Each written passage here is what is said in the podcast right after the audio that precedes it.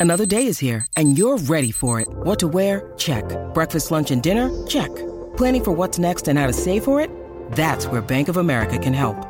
For your financial to-dos, Bank of America has experts ready to help get you closer to your goals. Get started at one of our local financial centers or 24-7 in our mobile banking app.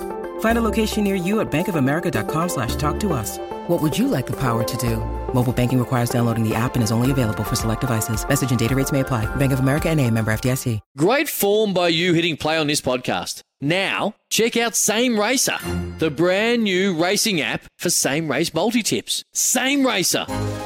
Download from the App Store and Google Play. Powered by Bluebet. Gamble responsibly. Call 1 800 858 858. generally speaking, as Australians, there's not much laughing going on after, and that's probably going to be the case this year. Even though New Zealand is a country in turmoil right now. Surely we can be a chance. Surely. I don't. How can you say that, mm. given that it's like That's what my mate Gibbo. Who do you- how who long has it been? for? Ages, twenty years. Wallabies. Wallabies. Okay. Yeah, but then switches when New Zealand went. Oh, yes, proud of my New Zealand. No, heritage. never, never, never. Joining us on the line right now, Sky TV presenter in Kiwiland, Laura McGoldrick, who's listening to all of this thinking, yeah, in three weeks' time, you won't be so up and about about the Wallabies' chances. But at the moment, Laura, what the hell is going on with the All Blacks? Even though they had a surprise win last week, is, is it is it a country in turmoil with the coaching situation with your National Rugby Union Sorry. men's team? Didn't you guys just take a hammering from the Pumas last weekend? No, that didn't happen. That didn't happen. Did- that was oh, in a okay, parallel universe. Different team. We missed it. And- oh, sorry, no different team. Coached by an Australian as well, I Um, might add. yeah, is he? Is he? Um, hi, thank you guys so much for having me. Yeah, no, it's been an interesting couple of weeks if you're a, if you're a rugby fan here in New Zealand, which of course we all are. And um, it's been, uh, yeah, it's been fascinating. You know, should it be Scott Robertson? Will Fozzie keep his job? What's going to happen? But know, I think the most telling thing was probably after the way they won in South Africa uh, last weekend with all the players coming out and backing the coach. And I think that probably quietened down a few of the Kiwi fans who are saying, you know, yep, Foster's the worst, you know, um, coach we've had in the professional era statistically. He's got to go, he's got to go. And it must have been awful for him, him and his family, having to hear all these people say, you know, see you later. But the, the rugby union have now come out and backed him, and he's there till the 23 World Cup. So we'll see what happens. Laura, has the word galvanising been bandied around? Was it a galvanising win? Was it the what we needed to get back on track for the Bledisloe in the World Cup?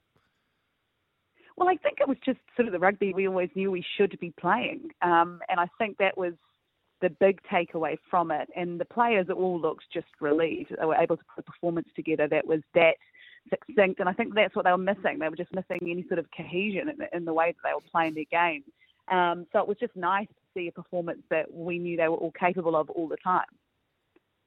Even the livestock have opinions on who should be the All Black uh, coach over there. Everyone Yeah. absolutely loves the team, obviously, and I put my hand up. Yeah, with the how the players feel about Ian Foster. This is the fascinating part for me. So every man, woman, and um, their pets are, are saying, "Oh, get rid of him. He's he's no good," or, or or most are. But then the board obviously is sticking by him. Where do the players sit in all of this? Because with coaches, you can either silence is not a great thing for a coach under pressure. But when the players come out and start backing them with social media posts and everything like that, that tells you that there's there's something to the relationship. Where does it sit, Laura? Yeah, well, they obviously respect him immensely, and I think um, Captain Sam Cane, uh, post match, you might have seen him really teary, really emotional. Um, just so when I mentioned relief before, it was probably because he was also under the pump as well as the captain. They were saying there was calls for both Ian Foster and Sam Cane to be removed from their positions. Um, it was an interesting one off the back of the win in South Africa because the, the rugby, New Zealand Rugby Union hadn't, and the board hadn't publicly really come out and backed Foster and it was very much a sort of game by game basis was the feeling here in New Zealand that, that that's what was going to happen. If he didn't win a game over in South Africa, it was good night nurse was the feeling I think. Um, for the players, I don't know. The All Blacks notoriously keep things pretty close to their chest. So for the, when the players come out and say something, you know, you best believe they really mean it. So for Ardie Savea to say this is my coach and and the like, I think was probably nicer for Ian Foster more than anything else. No, it, you know, he wasn't doing anything wrong. It just something wasn't working. Laura, uh, Have the All Blacks, or are they at the moment a victim of their own success? Was it as bad as what everyone has said? Is on the jump in at shadows? What what's your take there? I think that yes, I think I think that we probably are, we're a victim of our own success. We, I had so much to do with it. Um, it's we think, when we I win, and it's they when they lose. It's fine. Yeah, yeah, don't even like rugby when we lose. No, uh, yeah, no, I think that yeah, we were a victim of our own success. I mean, we we we we have been good and dominated for a very very long time, and and the rest of the world started to catch up, and that's what you want, and that's what you can hope.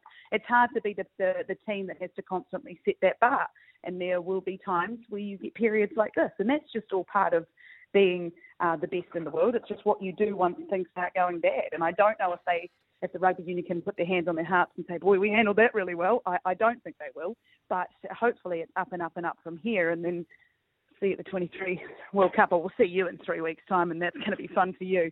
But um, because that, this team, this team is, has been hurt, you know, they've been hurt by what's been said about them and if they played like that in South Africa, at a ground that is notoriously hostile towards particularly the All Blacks, you best believe you're going to have a good time at Eden Park. Yeah. Is it, is it a case for rugby supporters and other teams around the world to actually don't poke the bear here? That uh, the the repercussions of the next Bledisloe Cup and the World Cup could be uh, New Zealand are right back on track. Oh, if I were if I were the rest of the world team fans, I'd be keeping very lightly, lightly on this. I'd just be just minding my p's and q's and just making sure that everyone's taking note of what's happening. But don't say anything. God, don't poke the bear. Who knows what will happen off the back of it? What's South Africa do now? Yeah, we we won't be not exactly full of bravado. I think we just called back Mark Ella to play five eight for us uh, or fly half next week, given um, all the issues for the Wallabies in that position. Hey, switching focus, um, Laura, to to cricket. Now, this is an interesting test case for the rest of the world. So Trent Boult is retiring from international cricket, but he's making himself available for domestic leagues around the world. Now, this is along the lines of, say, a, a Chris Gayle, but Chris Gayle dabbled in and out of the Windies white ball setup for a very long time while doing the T20 thing here, there, and everywhere. I can see this happening a lot in the next 20 years, given the proliferation of T20 leagues on the calendar now. What about yourself? What's the feeling over there, especially for a, a country like New Zealand, where, let's face it, the cricket board over there can't exactly throw million dollar contracts around like confetti for, for guys to play for New Zealand at uh, white ball cricket and also Test cricket? No, it's going to be a very interesting period here, and I think all of the cricket boards are probably taking a look at at um, you know the, the tournaments around the world, not just international now, because it is a chock a block schedule. Particularly, obviously, if you're a T20 white ball specialist, you can be playing you know 11 months of the year if you do it right. I'm currently watching um, the Black Caps play the West Indies in the second one day, and they've got the Windies 48 to six. And Trent Boult's actually taken three of those wickets up front. He's bowled superbly well. Uh, and I feel like he'd like me to clarify, he's not actually retired. He's just torn up his New Zealand cricket contract. So he's sort of a free agent now. So he's still available Oh, if okay. New Zealand want to pick him. So what the New Zealand cricket have said is is that um, other contracted players will um, probably get precedence. But if, if Trent's playing well, and then he will absolutely still be considered for selection. So, I mean, that's the only way New Zealand cricket can go about it. Trent's one of the best in the world, and he's showing that today, right now.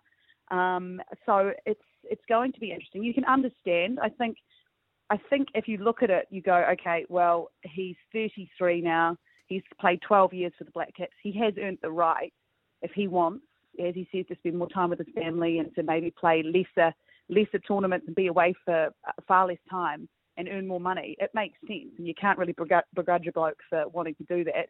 We, like you say, don't get offered the money here that you do the likes of your David Warners and and you know your Australian cricketers that we've heard so much about over here. Good for you guys, by the way. Um, and so it's it's um, it is an, it's going it's an interesting test case. We've had a couple of examples of, of sort of T20 uh, specialists here in New Zealand who have, have walked away from New Zealand contracts to go and play around the world. Mitchell McClenaghan and- uh, was another bowler I think of. Um, he, he never really played another game for New Zealand off the back of that. So it will be interesting to see what happens. But the boards, I think, have just got to, just, particularly New Zealand cricket, as we deal with this Trent Boult situation, they're just going to have to decide what they're going to do and stick by it. You know, every player has to be looked at the same way. So it's kind of it's sad for international cricket. Um, you know, I love Test cricket. I love one day cricket. Uh, T20 cricket's great, and I love what it's done for the game and how it's brought you know new fans and, and the like, and how exciting it is. But you know, I'm, I, I do love the other stuff, and I fear what that's going to do uh, to those um, to those disciplines. But um, what, time will only tell with this one. Um, the, you mentioned that New Zealand are over in the wind. Have you ever followed the cricket? Have you actually ever been to the? It's kind of on my bucket list to go and watch a bit of cricket in the West Indies yourself.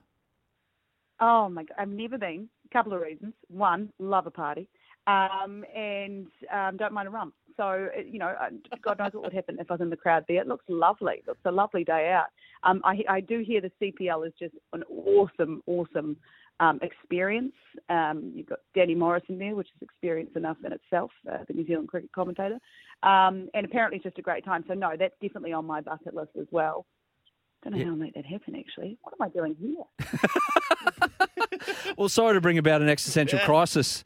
Um, Laura, yeah, thanks, guys. I really appreciate that. no, really appreciate your time this morning. Talk a bit of rugby and, and cricket, and um, yeah, good luck to the All Blacks in a in a couple of weeks' time as the Wallaby Smasher. Hey, look, now off the back of, of, of, the South African one, I feel very comfortable and I say good luck to you guys yes. in a couple of weeks. Some really good stuff. Good luck. Have a good time. we'll need it. Thank you, Laura McGoldrick from Sky TV over in New Zealand. Have a good day. You too. Thanks, guys. It's Tyre Power's Big Footy Final Sale. To kick things off, you can get the power to buy three and get one free on selected Toyo passenger car and SUV tyres. Tyre Power's Big Footy Final Sale can't last. Visit tyrepower.com.au now.